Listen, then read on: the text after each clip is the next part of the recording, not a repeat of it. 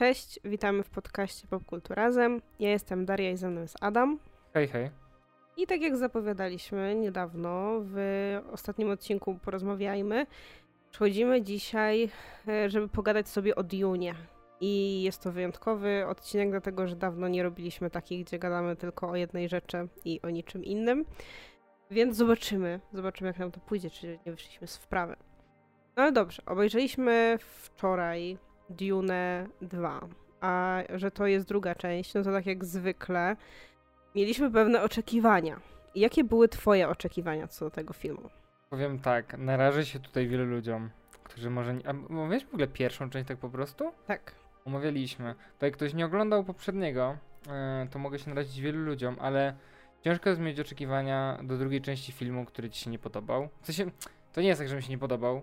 Uważam, że po prostu z bardziej niskim na średni film. Mało się tam działo jakichś konkretnych rzeczy. No i no czekałem, no trochę czekałem, ale wydaje mi się, że to była bardziej taka presja otoczenia, że wszyscy czekali, to ja też czekam. Poszedłem, no bo jednak warto iść na, na taki spektakularny, ważny film do kina. Więc poszedłem, bo zostałem trochę zaciągnięty na maraton dwóch części do kina. Więc poszliśmy na oba filmy naraz. Mhm. Czyli nie miałeś zbytnich oczekiwań. Nie byłeś raczej pozytywnie nastawiony o tyle. No to wydaje mi się, że ja też nie byłam pozytywnie nastawiona. Ja podchodziłam do tego po prostu z ciekawością, ale bez większego entuzjazmu. Dlatego, że ja, pomimo tego, że na przykład wiesz, na Filmwebie można sobie zobaczyć, że ja oceniłam pierwszą Dune pozytywnie. Ja powiedziałam, że to jest film dobry i uważam, że można powiedzieć, że taki jest, ale przede wszystkim ze względu na to, jak on wygląda. No bo on na pewno wygląda spektakularnie, pod względem takim audiowizualnym jest super, pod względem kostiumów, pod względem muzyki, pod względem kadr, pod względem efektów specjalnych, on jest super. Aktorsko też jest ok, ale miałam z nim dużo problemów. Aczkolwiek przed seansem tej e, drugiej Duny pojawiało się już dużo głosów od osób, którym też się średnio podobał pierwszy film, że ten im się podobał bardziej.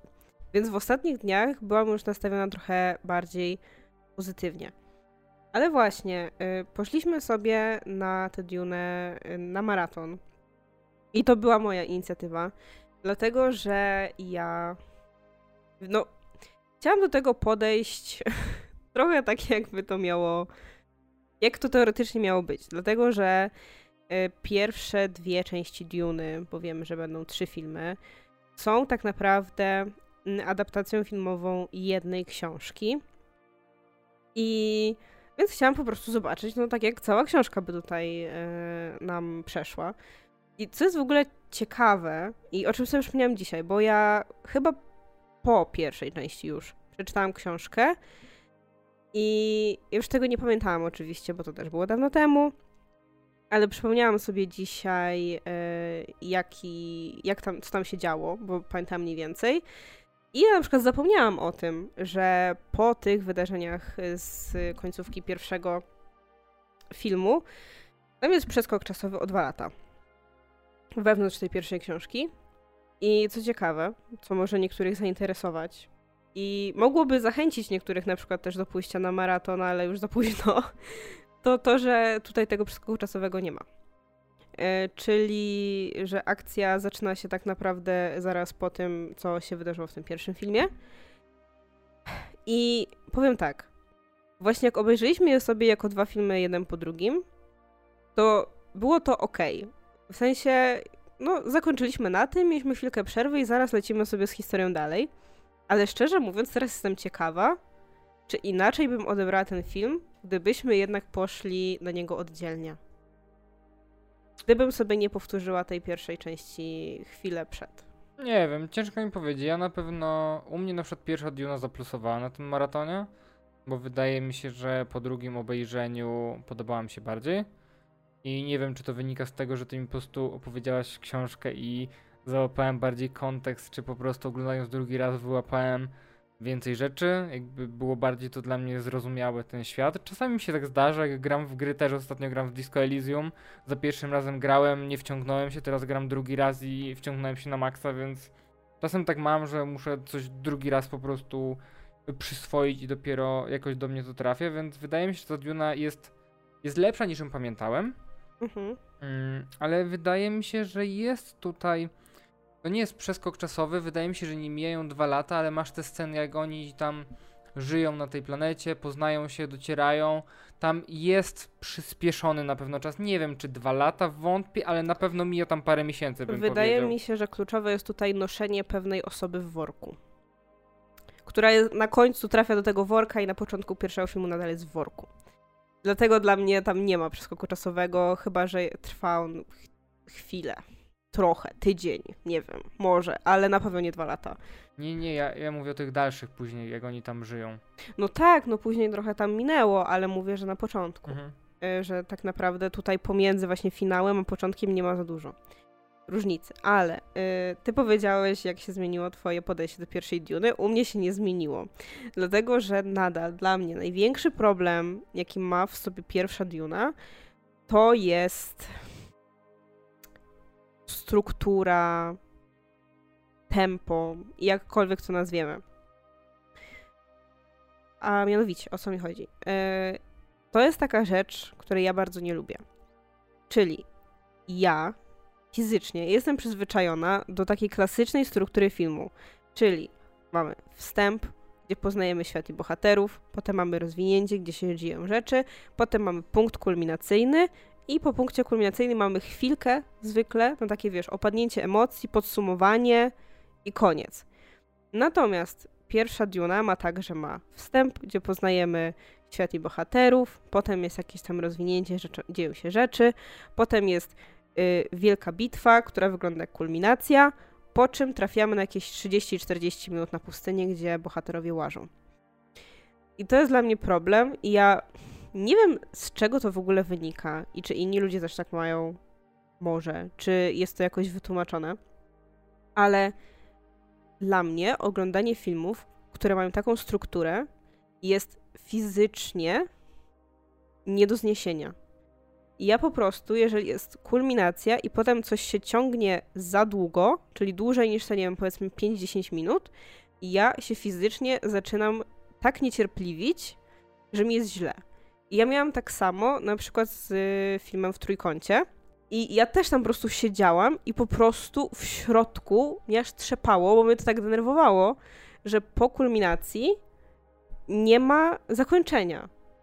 Dlatego mówię, dla mnie po prostu ten film pod tym względem jest nieznośny. I każdy film, który ma taką strukturę, jest nieznośny i każdy będę, na każdy będę narzekać, nieważne jak będzie super. Jak to możesz być fanką slasherów i horrorów? Tam zazwyczaj te finały są tak przeciągnięte. Ale finał po prostu się ciągnie, czyli kulminacja się ciągnie, a nie to, co jest po. Więc to jest trochę inna sprawa. Bo mi tutaj konkretnie chodzi o y, to, że masz podwyższenie, czyli masz takie, wiesz, napięcie w górę, potem jest opad i za długi czas, który jest później. Ja potrzebuję chwilkę tylko i, i już chcę wyjść. No nie? Więc po prostu dla mnie to, to jest po prostu nieznośne. Nie mogę tego przeżyć. Duna niestety no, nie została skrócona w międzyczasie. Nie wycięli tej, tego zakończenia. Więc musiałam je obejrzeć jeszcze raz i znowu było mi niedobrze, jak to oglądałam. Byłam jakaś taka napięta, zdenerwowana. Nie wiem, z czego to wynika. Jeśli ktoś wie, czy to ma jakieś wyjaśnienie naukowe i czy istnieje inny człowiek, który też tak ma, może mi napisać w komentarzu, bo jestem naprawdę bardzo ciekawa. Ale przechodząc już do Dune 2, powiem tak. Największy plus tego filmu jest taki, że on nie ma takiej struktury. Tutaj jest początek, rozwinięcie, zakończenie i po zakończeniu się kończy. No, kończy się, tak, ale wciąż uważam, że to jest zakończenie case pierwszej części, niestety. No tak, wiemy, widzimy e, ewidentnie, że będzie część kolejna, no ale też pan reżyser nam to zapowiadał. Tak, ale na pewno jest to bardziej kompletny film. Tak. Aczkolwiek właśnie zastanawiam się, jak byłby kompletny bez tego pierwszego filmu chwilę przed. Czy nie cierpiałby za bardzo, czy on nie ma właśnie mocniej rozwiniętego tego syndromu drugiej części trylogii? Bo trudno jest mi teraz to zauważyć. Nie, ja bym powiedział, że to jest jakby dwuczęściowa seria w tym wypadku. W sensie ja nie czuję, że to jest druga część. W sensie nie czuję, że to jest druga część trylogii. Czuję, że to jest po prostu druga część dwuczęściowej historii. I to, że coś będzie dalej, okej, ale jakby tutaj się wszystko... Nie czujesz, żeby trzecia część miała być zwieńczeniem tego, co się wydarzyło Tak, tutaj. dokładnie. No, że jakby tutaj wszystko się zakończyło, okej, może być coś dalej, ale nie musi, chociaż dobrze jakby było. No tak, bo jeden... Otworzył nam się jeden wątek na samym końcu. Ale praktycznie wszystkie się zamknęły poniekąd. No tak, oprócz tego właśnie jednego, który się otworzył na samym końcu właściwie, w, właśnie w tej kulminacji. No ale dobrze. Mm, to na początku będziemy mówić bez spoilerów. Y, Spoilerów nie będzie dużo, tak mi się wydaje, bo to jakieś takie pierdoły. E, Ale dobrze. Więc tak ogólnie, oprócz tego, że ten film ma lepszą strukturę, ja zgadzam się z tymi osobami, które mówiły, że nie bardzo podobała im się pierwsza część, ale druga jest lepsza. Ja też uważam, uważam że druga jest lepsza. Ja Mm. też tak uważam. Chociaż ona nadal robi naprawdę bardzo, bardzo duże wrażenie, bo no kurczę, jak się ogląda Dune, to ja sobie myślę, że dla takich filmów tworzono efekty specjalne i, i że naprawdę ogląda się to i jest naprawdę mega satysfakcjonujące pod takim właśnie audiowizualnym względem, że jest mnóstwo takich kadrów, które, na, na które patrzysz i ja sobie wyobrażam, że po prostu Denis Villeneuve patrzy na to i jest po prostu zakochany w tym, co on stworzył. I mam takie, rozumiem cię gościu, w sensie byłabym mega dumna, jakbym cokolwiek na takim poziomie kiedy, kiedyś zrobiła, nie? I nie mówię o filmie, mówię o czymkolwiek, nawet nie wiem. Nie wiem o czym, o, o czapce na drutach. Jakbym zrobiła, wiesz, na takim poziomie czapkę na drutach, to po prostu mogłabym się położyć i umrzeć już, bo naprawdę pod względem taki, takiego rozmachu, pod względem wizualiów, no jest to mega zrobiona rzecz. Pod względem muzyki też, aczkolwiek właśnie yy, chciałam powiedzieć, że jeśli chodzi o muzykę i na przykład o no ogólnie o to, jak ten świat wygląda, jak wyglądają kostiumy i tak dalej, no to przy drugiej części, no nie robi już to takiego ogromnego wrażenia. Bo jednak całe to wrażenie dostaliśmy w pierwszej części i wtedy no zachwycałam się tymi wszystkimi kostiumami, tym jak ogólnie jest pokazana taki, wiesz, taka potęga tej pustyni, jak, jakie to jest, jak to dobrze wygląda i jaka jest muzyka też bardzo fajnie stworzona, bardzo charakterystyczna. Natomiast no w drugiej części powiedziałabym, że nie ma tutaj za dużo takich nowych rzeczy, które mogłyby mnie tak zachwycić, że tu mamy, nie wiem, jakiś nowy ród, który ma jakieś wybitne stroje na przykład, których nie widzieliśmy nigdy wcześniej. Albo żeby powstały jakieś nowe motywy muzyczne, które by mi tak bardzo utkwiły w pamięci. Bo oczywiście mamy sekwencje, które już były też y, w zwiastunach się pojawiały, te czarno-białe, na Giedi Prime, czy na tej y, planecie Harkonnenów. I ogólnie to mi się podobało, ale nie czułam, żeby to, żeby właśnie na przykład Harkonnenowie wyglądali względem kostiumów, albo żeby ta oprawa audio w tych scenach była na tyle wyróżniająca się, żeby to też mi tak zapadło w pamięć. Okej, ja tu już zacieram rączki. Yy, rozpocznę swój rant za chwilę. Bo Daria się w ogóle ze mnie śmieje, bo jak wyszliśmy z kina, yy, to ja zacząłem mówić, co mi się nie podobało, co mi się nie podobało, co mi się nie podobało. Ale to bardziej na zasadzie tego, że wydaje mi się, że takie pierwsze wrażenie było takie, że po prostu te rzeczy zapadły mi najbardziej w pamięć i jakby tak zostawiły mnie trochę w takiej w niedopowiedzeniu. Ale to za chwilę do tego przejdziemy. Jak już mówimy o wizualiach, to tak. Wizualnie film dowozi na każdym możliwym poziomie. E, to jak tutaj wszystko jest pomysłowo zrealizowane, to jak Villeneuve przeniósł rzeczy z książki do filmu. Nie wiem jak była opisywana ta planeta tego mm, Austina Butlera, e, na której on tam się bije. Mhm. Uważam, że zrobienie tego w, czer- w czerni i bieli, chociaż właśnie to jest najlepsze, bo e, w porównaniu na przykład do Tora, ja nie czuję, że jak jest ta scena na tej czarno-białej planecie, to ja nie czuję, że to jest po prostu nałożony czarno-biały filtr na obraz i po prostu tak nam się to przedstawia. Tu widać, że mm, e, że tam jest taki klimat po prostu, że to słońce jest aż tak białe, że jak oni wychodzą na zewnątrz, to wszystko się robi takie jasne, białe, bo jak oni są w środku budynków, to widać, że oni wyglądają normalnie. Mhm. Więc dla mnie to jest niesamowite. To, jakie to zrobiło na mnie wrażenie właśnie tą pomysłowością i w tej drugiej części jest dużo takich rzeczy, właśnie dużo takiej różnorodności e, i to mi się bardzo podobało, bo w tej pierwszej części tak naprawdę mieliśmy trochę tej Arakis, ale nie za dużo i głównie to miasto, Mhm. więc tam nie było takiego, takiego wrażenia. Znaczy było, ale nie aż tak jak tutaj. Ale tutaj... już też to widzieliśmy trochę, nie? Tak. Więc. Znaczy ja mam y, wizualnie problem trochę z inną s- kwestią, z tym, że wszystko jest takie takie ogromne, monumentalne, aż w wielu miejscach przesadzone, jak te wszystkie statki kosmiczne, jak coś ląduje na ziemi, ci wszyscy są tacy tyci, ta wielka arena, oni są tacy ty...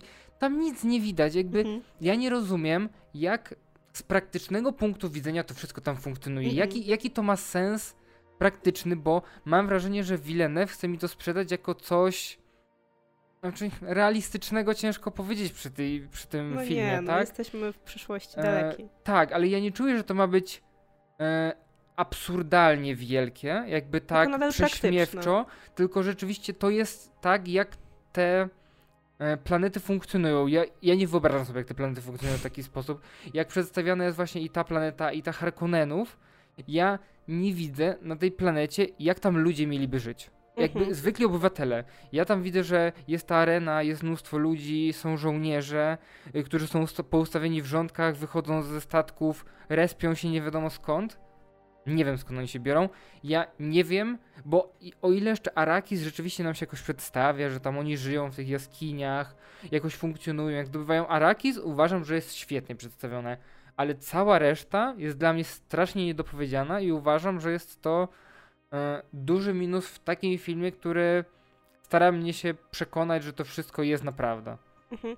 No tak, na pewno trzeba przyznać, że Duna cierpi niestety na ten taki znany syndrom e, sci-fi, który, w którym pojawiają się różne planety, czyli traktujemy planetę jako jeden biom, na którym żyje jeden rodzaj ludzi. No i o ile w przypadku Arakis jestem w stanie to przyjąć, no bo po prostu mamy planetę, na której nie ma wody mm, i okej, no to, że ci ludzie muszą się jakoś przystosować spoko, Zwłaszcza, że dostajemy tutaj trochę rozszerzenia, bo dowiadujemy się, że ta planeta jest przecięta przez ten taki pas burz, że e, kultury na północy na południu się różnią i to jest bardzo fajnie pokazane, ja też doceniam to, fajnie, ale właśnie wydaje mi się, że Giedi Prime to jest totalnie taka typowa planeta z jakiegoś sci-fi o planetach, bo to jest dosłownie, wiesz, planeta porąbów jakichś. I jakby nie ma tam nikogo normalnego, wszyscy wyglądają identycznie, wszyscy stoją i wrzeszczą i jakby o to tutaj chodzi, no nie? Więc ja mam ogromny niedosyt, jeśli chodzi o Harkonnenów ogólnie i o to wszystko. Dlatego, że znaczy w książce też nie było ich dużo.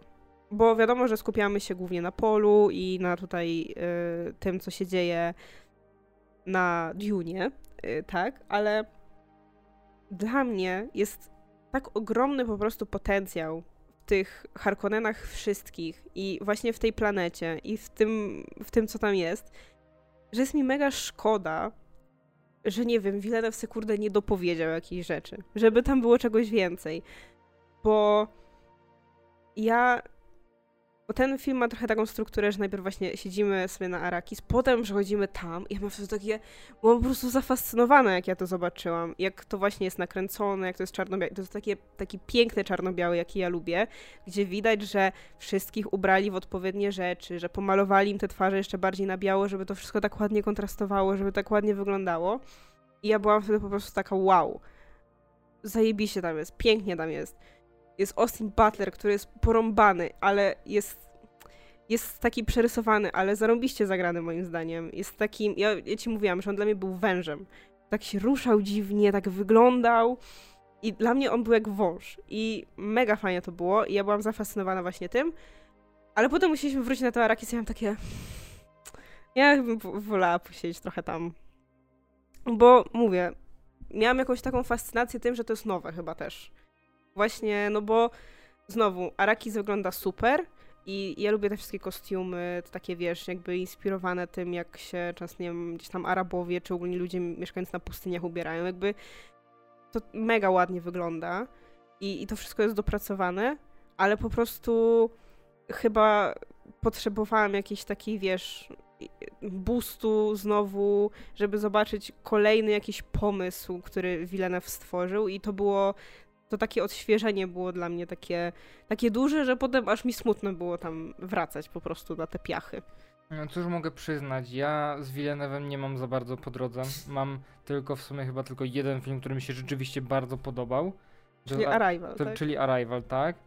I jestem w szoku, bo nie spodziewałem się. Znaczy, wiem, że reżyser potrafi wycisnąć dużo z aktorów. Patrząc na przykład na Gana i Peacemakera, jak on wyciągnął z Johna Cena po prostu maks potencjału chyba w tym, w tym serialu i w filmie.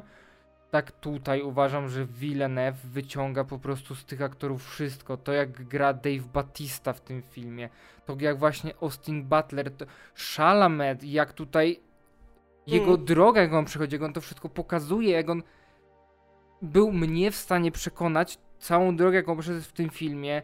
E, Zendaya, jak tutaj wciela się w Chani, chociaż ona ma tutaj mniejszą rolę niż się spodziewałem, chociaż też dużą, ale na przykład Javier Bardem, kurczę, ci wszyscy aktorzy są tak dobrze poprowadzeni i jest, nie ma chyba w tym filmie żadnego średniego występu. Wszystko jest po prostu top mhm. pod względem aktorskim, naprawdę. No ja na pewno doceniałabym Szalameta właśnie, tak jak wspomniałeś, bo ewidentnie, no zwłaszcza jeszcze znowu, jak oglądamy od pierwszego filmu i widać bardzo, jaką on przed zmianę i drogę od samego początku pierwszego filmu do zakończenia drugiego, gdzie on jest już zupełnie innym człowiekiem, ale jednocześnie te zmiany nie są przeszarżowane. Jak on już jest odmieniony trochę, jest na innym etapie swojego życia, to on nie staje się karykaturą.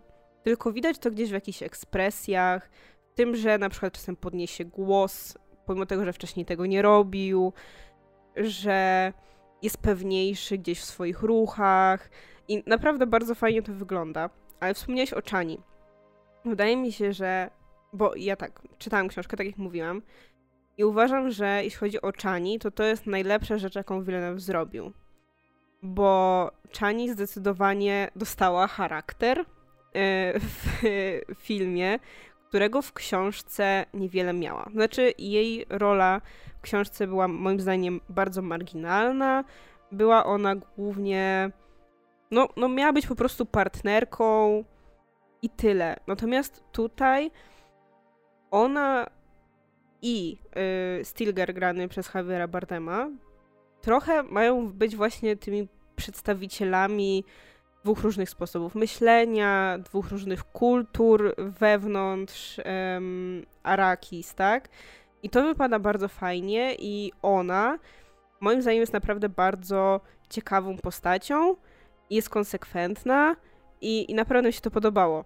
Aczkolwiek nie do końca podobał mi się Stilgar właśnie. I nie chodzi mi o to, jak został zagrany, ale sceny ze Stilgarem to były jedyne momenty, kiedy w ciągu tych sześciu godzin, jak my siedzieliśmy tam w tym kinie, ludzie się zaśmiali. I zaśmiali się powiedzmy z cztery razy. I ja mam właśnie trochę z tym problem, dlatego że moim zdaniem tych scen, w których my się z niego śmiejemy, było za dużo. I przez to on momentami wypadał już jak comic relief, no. to totalnie mi nie pasowało do niego. Tak, był trochę taką karykaturą swojej postaci się w pewnym momencie zrobił. Tak, zwłaszcza, że po, po powiedzmy takie trzy sceny, w których ludzie się śmiali, były zaraz po sobie. I ja miałam wtedy takie, okej, okay, z jednej strony, jak zaśmiałam się raz, miałam takie, fajnie, jest w tym życie. Ogólnie na samym początku y, mi się podobało to, że my trochę z nimi mogliśmy posiedzieć i oni zaczęli ze sobą rozmawiać. I też wreszcie, jak siedzisz z tymi fremenami, to widzisz, że w tym filmie są postaci, które są ludźmi. Bo w pierwszej części mamy bardzo dużo takich posągów, a nie postaci. Dlatego ja nie miałam żadnych emocji w stosunku do nich, bo oni dla mnie nie mieli uczuć za bardzo. Oni byli tacy bardzo odlegli od, od zwykłego człowieka. No tutaj też się zdarzają takie postacie. Oczywiście, oczywiście, ale po prostu Fremeni są najbardziej ludzcy i mają zwykłe interakcje, rozmawiają ze sobą, czasem sobie podszczypują, gdzieś tam coś sobie żartują i to było fajne, ale właśnie jak mamy, kurczę, trzy jakieś takie durne wypowiedzi, po których ludzie zaczynają się śmiać, to już mam takie, że to jest za dużo i nie pasuje mi to do tego Stilgara, którego znałam z pierwszej części. No właśnie, ja też o tym miałem powiedzieć, że coś, coś mi tutaj pomiędzy tymi dwoma filmami coś się z nim wydarzyło. Mm. I ja trochę nie wiem z czego to wynika, że. Bo widać ogromną zmianę w prowadzeniu tej postaci. I tak. Nie wiem z czego to wynika, czy uznali, że muszą, nie wiem, zrobić coś bardziej na luzie, bo ludzie narzekali, że zbyt sztywna jest pierwsza część, czy o co chodzi, ale to prawda. Chociaż nie uważam, że jest niegrany konsekwencja. Jak już rzeczywiście jest taki, to taki jest i e, rozumiem, czemu taki jest i wszystkie postacie w tym filmie są. Ja nie czuję, żeby te postacie w filmie podejmowały jakieś głupie decyzje, niezrozumiałe dla mnie. I nawet jak ktoś podejmuje głupią decyzję, to ja ją rozumiem. To nie jest tak, że ktoś podejmuje typu w horrorze. O, chodźmy do piwnicy, tam nic się nie staje na pewno i Mhm. tam nie ma wyjścia, nie? Jakby tutaj rzeczywiście wszystko jest jakoś podbudowane i ma sens. Wiem, mi po prostu chodzi o to, że wydaje mi się, że brakowało mi jakiegoś ziarenka nawet tej jego religijności w pierwszej części. I przez to to wygląda tak, jakby to była cecha wymyślona na prędce do drugiej e, części. I właśnie mówię, przez to takie natężenie on trochę wypada jak comic relief, przy czym ja nie wiem, widząc różne wypowiedzi Denisa Villeneuve'a, to jaki on jest, wiesz, no w swoich wypowiedziach wydaje się być bardzo pewny co do tego, co on lubi, czego nie lubi, na przykład dialogów, e, co on lubi, czego nie lubi, jakie ma wizje e, i tak dalej. Więc wątpię, żeby on wpadł na pomysł, że musi stworzyć comic relief do Duny Hmm. i wątpię, żeby ktokolwiek przyszedł z Warnera i mu powiedział, że musi to zrobić i on by powiedział, że okej. Więc jak pod tym względem wątpię, żeby tak było, więc nie rozumiem nadal tej decyzji i nie do końca ona mi się podoba. Bo ja też się zaśmiałam, ale po prostu czułam, że się śmieję za dużo i nie do końca mi się podobało to, co, to, co się działo z nim. Dlatego zapisałam sobie go w moich notatkach jako ten Stilgar nieszczęsny. Jak już jesteśmy przy tych przyziemnych rzeczach związanych z Fremenami, to uważam, że mm, wątek miłosny między Polem i Chani jest bardzo ciekawy i bardzo, mm, jakby to powiedzieć, niespodziewanie się rozwija, bo z tego, co ty mi opowiadasz, jak to wyglądało w książce, to ja sobie to wyobrażałem trochę inaczej. E, ale z Może tego, właśnie dlatego, że zostały wprowadzone pewne zmiany w e, jakby konstrukcji postaci Chani, nie? Tak, chociaż uważam, że właśnie przy okazji ich relacji e, tam rzeczywiście ten czas płynie trochę szybciej. Rzeczywiście widać, że tam jest ten taki, że oni spędzają razem czas, oni się uczą swoich zachowań, przyzwyczajeń, tam jak powinni tam po pustyni chodzić, jakieś tam wiadomo o co chodzi, jak żyć na tej planecie. I tam rzeczywiście widać, że ten czas tam płynie trochę szybciej. I nie wiem, wydaje mi się, że ch- chciałbym trochę więcej tego, bo okej, kupuję ten wątek miłosny, kupuję, że oni e, są ze sobą i się kochają, ale później jakoś tak gdzieś to znika i przestaję to czuć. W sensie, że rozumiem jej emocje, wiem czemu tak reaguje w finale i nie dziwię jej się zupełnie. Mhm. W tamtym momencie totalnie nie rozumiem Pola. Znaczy, rozumiem, nie rozumiem. Rozumiem z czego wynika, ale nie rozumiem tej decyzji do tej pory. Mhm. Ty mi to wyjaśniłeś po filmie, takie okej, ale film tego nie powiedział. Ja bym tego nie wyłapał z kontekstu. E, To znaczy, film sugeruje to w jednej jakiejś wypowiedzi, która była wcześniej, ale to większość osób pewnie nawet nie zwróci uwagi, że to może się odnosić do tego. To znaczy tak, ja też generalnie, jeśli chodzi o jakieś romanse, jestem fanką obserwowania, jak ktoś na przestrzeni czasu buduje jakąś swoją relację. No tutaj niestety nie dostaliśmy tej szansy, ale no też ze względu na to, że ewidentnie no to nie miało być po prostu najważniejsze, to miało po prostu powstać, dlatego dostaliśmy kilka takich scen, gdzie oni się gdzieś docierają, gdzie pokazujemy jakieś takie też luźniejsze momenty między nimi, gdzie oni na podstawie tych swoich różnic i właśnie tego uczenia się wspólnego mm, tej rzeczywistości budują jakąś swoją relację. One są naprawdę urocze momentami, ale no, niestety widać, że po prostu ten wątek romantyczny miał być jednym z wielu wątków i nie może być przez to poświęcone jemu zbyt wiele czasu, bo mamy inne zdecydowanie ważniejsze rzeczy. Tutaj też wydaje mi się, że może problem był taki, jak na przykład właśnie z tym y, GD Prime, że to trochę wygląda tak, y, jakby właśnie zastanawiam się nad tempem tego filmu, że to trochę wygląda tak, jakby teraz było takie, okay, no to teraz załatwiamy wątek romantyczny, dostajemy po kolei tam 3-4 sceny, gdzie oni coś robią, takie, no dobra, no to teraz wątek Harkonnenów, więc jesteśmy na arenie, potem jedna scena gdzieś tam i coś. Dobrze, no to teraz coś innego i po prostu przychodzimy, jakby one się nie przeplatają ze sobą, tylko jest tak, że teraz jest chwila na Pola i Czani. Teraz jest chwila na to. I tak czasem czułam, że to trochę tak wygląda, że jakby to nie szło sobie gdzieś pomiędzy rzeczami, tylko właśnie, że to jest teraz segment na to. I to też tak średnio mi się podobało. Dobra, to ja przejdę teraz do rantowania rzeczy. Jak już jesteśmy po pół godzinie, to mogę zacząć, jak ktoś nie wyłączył. Bo mam parę problemów z tym filmem i e, to nie są takie problemy, które odbierają mi przyjemność z oglądania. Wciąż uważam, że to jest naprawdę e, bardzo dobre filmidło. Ale to już jest ten moment, w którym zaczyna się dziać e, dużo absurdalnych rzeczy. I z tego co wiem, to w Dune im dalej, tym e, tych absurdalnych rzeczy jest jeszcze więcej. I wiem, wiem, że to co powiem jest e, grzechem ciężkim, ale oglądając to czułem trochę vibe Star Warsów i ja wiem, zdaję sobie z tego sprawę, że George Lucas robiąc Star Warsy inspirował się trochę Dune'ą i to jest trochę takie mhm. E, zawiłe, ale jednak filmy powstały później.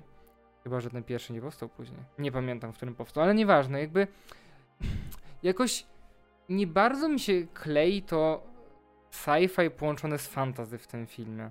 Jakby w całej tej serii. I... W sensie chodzi ci o wątek jakby tej magii Bene Gesserit, tak? No na przykład i tego głosu, e, którym oni mówią i zmuszają Aha, mhm. ludzi do robienia czegoś. Dla mnie to jest takie magiczne. Mhm. To jest takie, e, że bo ja rozumiem, że on to dostał w genach po swojej matce, bo ona jest z jakiegoś tam rodu, tak to wynika z tego filmu, także Znaczy, wydaje się... mi się, że tutaj było wspomniane, że to jest kwestia szkolenia. Tylko po prostu kobiety, które trafiają do tego zakonu, znaczy no właśnie, że trafiają tam głównie kobiety różne, no bo na przykład widzimy, że tutaj jest Jessica, ale i Rulan, y, która jest tą księżniczką graną przez Florence Pugh, ona też była szkolona w tym ich zakonie. Więc po prostu jest tak, że oni biorą jakieś różne kobiety z różnych tam planet i je szkolą w jakiś pewien sposób, a mężczyzn się do tego nie dopuszcza, ale Jessica sama szkoliła jego w domu. No też, ale tam było powiedziane, że one rodziły te dzieci i szły do zakonu, żeby jakieś tam geny pozyskiwać najlepsze i żeby powstał ten ostatni, jedyny, najwspanialszy Mesjasz, tak? Mhm. Nie wiem, nie kupuję trochę tego głosu, jakby totalnie go nie rozumiem. Nie, nie pasuje mi do tej, jakby, do, do tego, co się tutaj dzieje. Później mamy ten wątek tej matki, która rozmawia z płodem.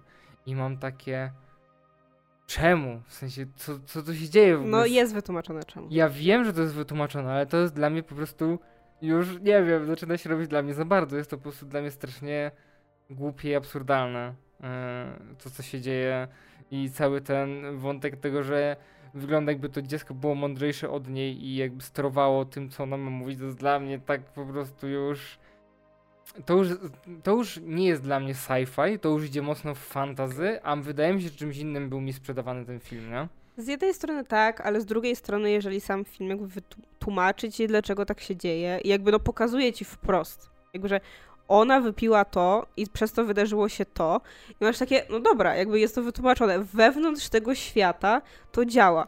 Nadal Villeneuve przez to, że zdecydował się zrezygnować z tego dwuletniego e, przeskoku, oszczędził ci po prostu dziecka ze zmierzchu, które byłoby małym bobo, które by gadało jak normalny człowiek i chciałoby mordować ludzi. Nie, no to to rzeczywiście byłoby aż za bardzo. To jest jakiś tam powiedzmy kompromis między tym, co mówisz, e, jakby jak było w książce, tak, a jak jest tutaj. Przy czym ja nie wiem, po co były te ujęcia na tego płoda. To akurat mi się nie podobało, bo nie wiem. Takie ujęcia kojarzą mi się tylko z tymi filmami dla, wiesz, tam co ktoś wprowadza te szczypce, bo aborcja ma być, a to dziecko kopie, znaczy dziecko. Ten płód tam, kurczę, pięciotygodniowy, kopie nogami, coś tam. No po prostu kojarzy mi się to z filmami antyaborcyjnymi. Tak, no i idąc dalej tym, mam wrażenie, że dużo rzeczy tutaj się pojawia tak znaczy, ja wiem, że to jest na podstawie książki, ale nie czytałem, oceniam film. Mhm. I dużo rzeczy tu jest na takiej zasadzie, okej, okay, wpadłem na jakiś pomysł, realizuję to w tym filmie. I na przykład motyw tego nagle płodu, który mówi do ciebie, skąd to się wzięło, nie było tego wcześniej, okej, okay, jest teraz. E, pojawia się ten wątek tych głowic nuklearnych. Po co? Jakby ten wątek nie prowadził do zupełnie niczego. Po co była ta scena? Nie rozumiem jej w ogóle, bo on nie było go ani wcześniej, ani później. Uważam, że ta scena mogła być prowadzona w pierwszym filmie, Chociaż tak samo nie miałaby sensu jak tutaj, ale tam by pasowała do tego, nie wiem, że ten e, ojciec rzeczywiście chwali się tym, jakie tutaj mamy zabezpieczenia przed e, atakami z zewnątrz, cokolwiek. Mhm. Wątki tych e, fremenów, które ata którzy atakowali mm, te nie wiem, to pługopiaskarki chciałem powiedzieć, te, kom te kombajny, które wydobywały tą e, przyprawę z e, pustyń, tak? I niszczyli tym samym Harkonnenów. I to było dla mnie strasznie dziwne. Też. Bo nie rozumiem, e, czemu oni zakupywali się w piasku, atakowali z zaskoczenia, podbiegali tam z tymi mieczykami i jakoś tam wysadzali nie wiadomo co, jak mieli te lasery, które po prostu niszczyły te wszystkie kombajny w dwa strzały. Bo widzieliśmy to. No ale bo nie chodziło tylko o zniszczenie kombajnu, tylko o zniszczenie tych ludzi, którzy chodzili obok. Ale to laserami nie można było ich zniszczyć? Jakby nie wiem, dla mnie to było takie, oglądam to i mówię, po, po, co, po co wybiegacie? Macie lasery, możecie ich zabić po prostu, nie tracąc swoich ludzi. Czepiasz się, No, ja wiem, że się czepiam, ale po prostu przez to, że e, Villeneuve chce mi sprzedać to wszystko tak wiarygodnie, prawdziwie, takie głupoty wybijają się. Ja wiem, że pewnie w jakimś innym fantazy e, DC, MCU bym nie zwrócił na to uwagi, ale przez to, że po prostu tutaj tak Villeneuve chce mi sprzedać ten świat, to po prostu takie pierdółki mi się wybijają na pierwszy plan, mimo że one jakoś bardzo nie, nie, nie zabierają mi przyjemności z oglądania filmu. To nie jest tak, że ja mówię, nie, to jest gówno, nie warto tego oglądać, nie? Ale po prostu są takie, taka trochę wybija mnie z tego świata, że coś jednak się nie zgadza. Ktoś tutaj, nie rozumiem czemu tutaj tak, tak dziwnie zagrał z tym wszystkim. I tak nie jak... wiem, ale czy, jeśli chodzi o atakowanie tego, dla mnie to jest zupełnie normalne, biorąc pod uwagę, że oni przez dziesiątki lat sami tam musieli być i sami musieli jakoś ich atakować. I było już powiedziane też w pierwszym filmie, że oni próbowali ich sabotować na różne sposoby. I mam takie, no dobra, no jak oni są jakimiś zwykłymi tam ludźmi, którzy się kryją, no działają w ten sposób. Dodatkowo, wiadomo, że to jest. Yy to są sceny, żeby się pofleksować, że stworzyliśmy ciekawy styl walki, bo ja uważam, że ja uważam, że w Duna ma bardzo dziwny styl walki. On jest nie wiem, nie wiem co to jest, czy istnieje jakiś taki styl walki, bo oni niby mają te ostrza, ale bardzo dużo się tak okładają, jakieś takie to są dziwne zapasy. Ale dla mnie to jest bardzo satysfakcjonujące, jak ja to oglądam. To jest takie bardzo fizyczne i mi się to podoba. I mm, jak na przykład, y, no, no mamy takie walki jeden na jeden, czy że tam gdzieś w finale jakaś tam jest, to one wyglądają super i widać, że te choreografie są tak bardzo dynamiczne, i są tak szybko zrobione, że nie widać tej choreografii właśnie. I to, to jest super pod tym względem, nie? Tak, ale ja zupełnie nie odbieram tego temu filmowi. Też uważam, że te wszystkie sceny e, batalistyczne, sceny walki jeden na jeden są super zrobione. Też uważam, że te wszystkie sceny, go, oni wychodzą z tego piasku, rzucają się tymi nogami na głowy, wywracają kogoś, zabijają. Okej, okay, robi to wrażenie, rzeczywiście jest to fajnie zagrane, jak masz te sceny jeden na jeden, bez muzyki, słyszysz tylko te uderzenia. Super to robi wrażenie, naprawdę wow, ale po prostu wybija mi się to, że wiesz, oni walczą pod tym y, kombajnem, a nagle masz dwa, trzy lasery, wszystko zniszczone, elo. Gdzie, jakby to po co, jakby po co ryzykować życie ludzi, skoro możesz coś zrobić jednym strzałem? O to mi chodzi po prostu. To jak jesteśmy przy rzeczach, które wyglądają super, ale nie wiemy jak działają, to porozmawiajmy o jeżdżeniu na czerwiach. A, to ja ci mówiłem o tym. Tak, ale ja też zwróciłam na to uwagę po tym, jak ty o tym wspomniałeś. No bo widzieliśmy już w zwiastunie też, zapowiadano nam, że będzie jeżdżenie na czerwiach. I pierwsza scena jazdy na czerwiu jest świetna, jest super spektakularna i muzyka, i wizualia, wszystko działa mega, jest zbudowane napięcie i jak już on tam wsiada i już tam jedzie, to jest takie wow, zarąbiste, super to wygląda. Nie ma się do czego przyczepić. Ale w związku z tym, że pokazano nam, że Fremeni potrafią jeździć na tych czerwiach, no to dopowiedziano nam też, że oni po prostu traktują ich trochę jak zbiorką. I, I w ogóle zarąbisty system komunikacji. Przyjeżdża kiedy ty chcesz, nie musisz płacić. Ogólnie super. Jeżdżą szybko, daleko, potrafią przejechać przez burzę piaskową, super. Ale Adaś zwrócił uwagę na jedną rzecz.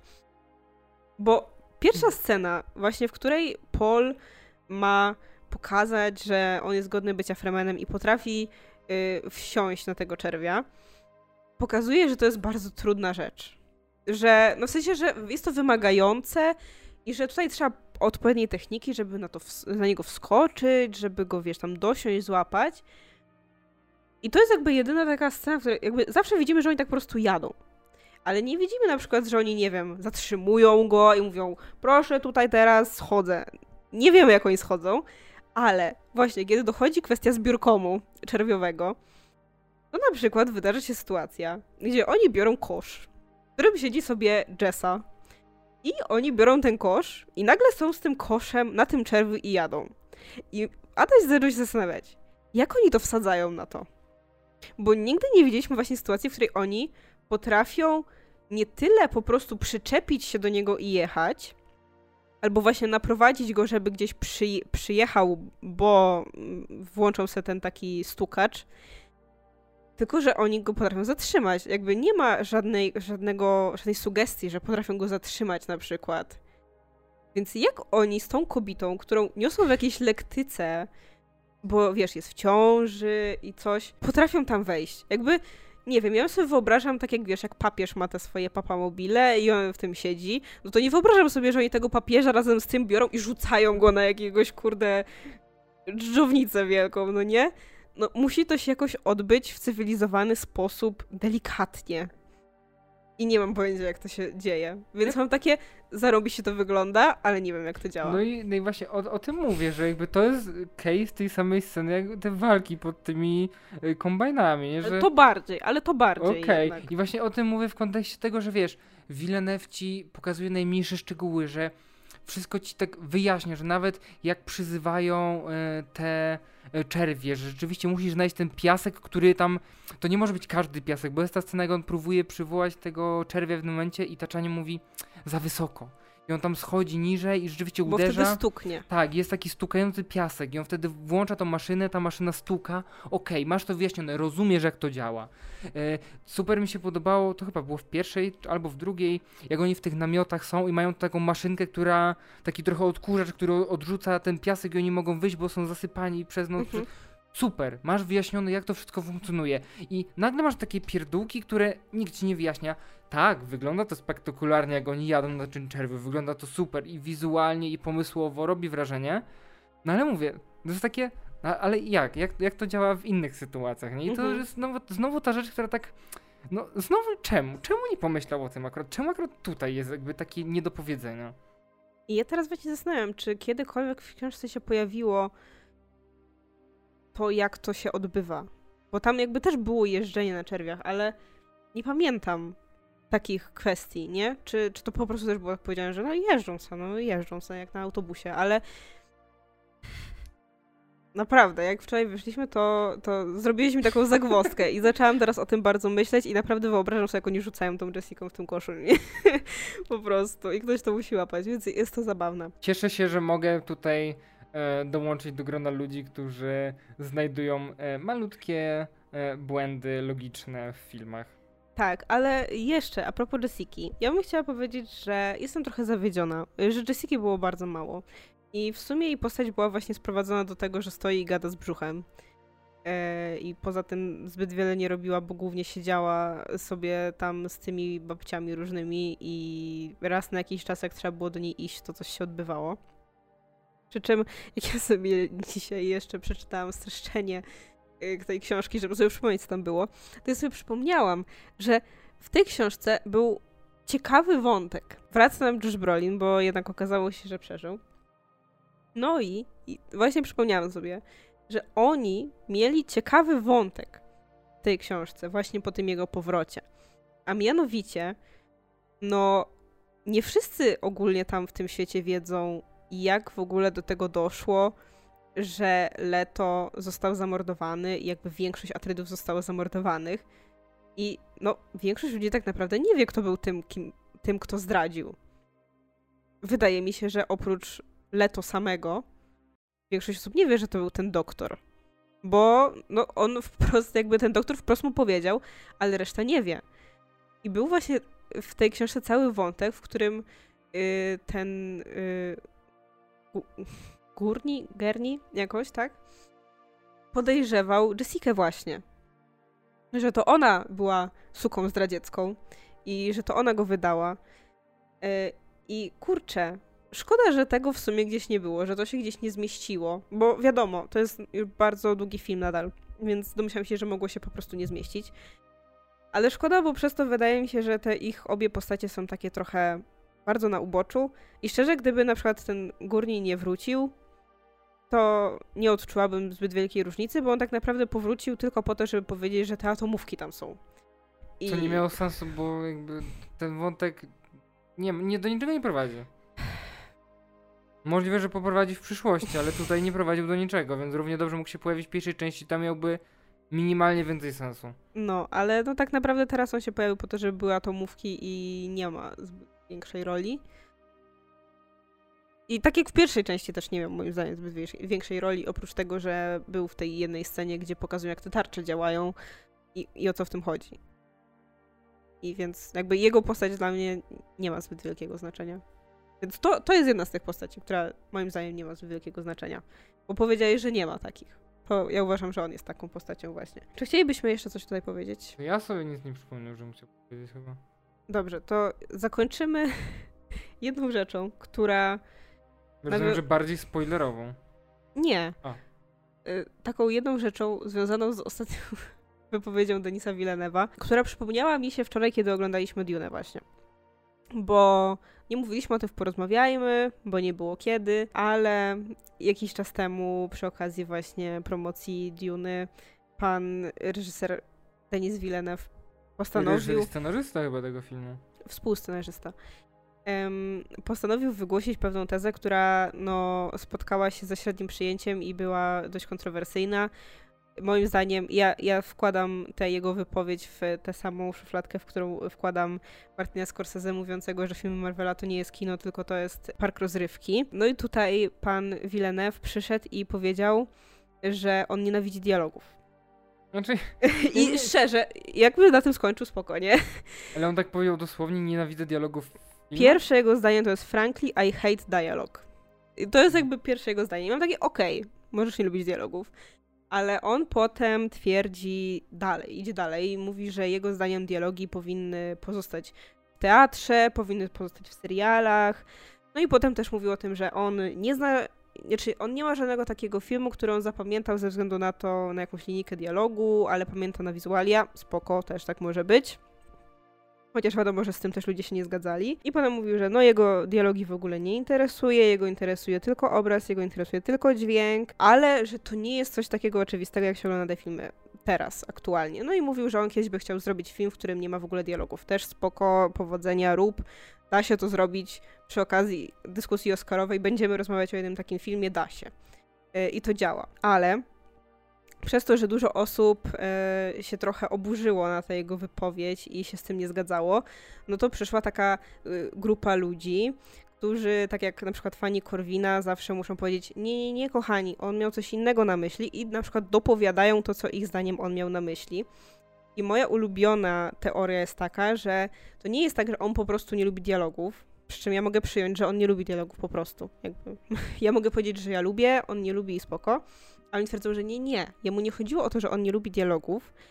Jemu chodziło o to, że mamy teraz taki problem w kinie, że jest za dużo tell, a za mało show. Tak? Bo mówimy często o tej takiej zasadzie y, show not tell, tak? Czyli, że lepiej, żeby coś pokazać wizualnie, żeby, niż nam powiedzieć w dialogu. No. Jakby, okej, okay, ja też tego nie lubię, ale on ty, o tym nie powiedział, aczkolwiek dużo ludzi próbowało tak to tłumaczyć. I wczoraj, jak oglądaliśmy tę pierwszą Dune, to w dwóch momentach przypomniała mi się ta wypowiedź, że niby panu, panu Villeneuve'owi przeszkadza tell zamiast show. Dlatego, że w pierwszej Dune pojawiają się dwa tak absurdalne momenty, w których postaci muszą mówić, co się dzieje, że aż mnie to rozbawiło. Pierwsza to jest scena, w której e, Jessica, Paul, pani ekolożka i e, Duncan są w tym budynku tej takiej jakiejś organizacji ekologicznej i w pewnym momencie pojawiają się wrogowie w tym korytarzu. No i Duncan wychodzi do tego korytarza i ma się poświęcić. On zamyka drzwi. I oni wszyscy patrzą, co on robi, i on zamyka te drzwi. I jak zamykają się drzwi, to pani ekolożka mówi: Zamknął drzwi. Dziękuję. I druga jest scena, której Paul musi nam trzy razy powiedzieć, co się wydarzyło. Jest y, scena już w tej końcówce znienawidzonej, gdzie w pewnym momencie Jessica i Paula goni czerw. I oni uciekają, uciekają, uciekają, w pewnym momencie dobiegają do takiego miejsca, gdzie tam są trochę skały i ten czerw tak jakby na nimi wisi. I w pewnym momencie słychać stuk, stuk, stuk. No i okazuje się, że ktoś włączył ten taki stukacz i Paul mówi wtedy tak. Ja nie pamiętam, jak się nazywa to e, urządzenie. Mówi tak. Stukacz. Odjeżdża czerw. Ktoś włączył stukacz. Odchodzą i mówi ten stukacz nas uratował. I ja miałam takie ja pierdzielę. Jeżeli pan Denis Villeneuve naprawdę o to mu chodziło, to trochę mu w tym pierwszym filmie nie poszło. Aczkolwiek w drugim filmie muszę powiedzieć, że nie było takiego momentu, a przynajmniej żaden mi się nie wrzucił w, o, y, w uszy czy w oczy, żeby coś takiego się wydarzyło, ale naprawdę bardzo mnie rozbawiły te dwa momenty w pierwszym filmie, bo to był tak bardzo wyraźny przykład tego. To było wręcz komiksowe, tak jak w tych starych komiksach, gdzie ktoś mówi teraz moim y, ognistym promieniem zaatakuję cię, smażę twoje włosy, na przykład, nie? Więc było to zabawne. Jeżeli pozwolisz, ustosunkuję się trochę do tej wypowiedzi Villeneuve'a. Proszę. Hmm.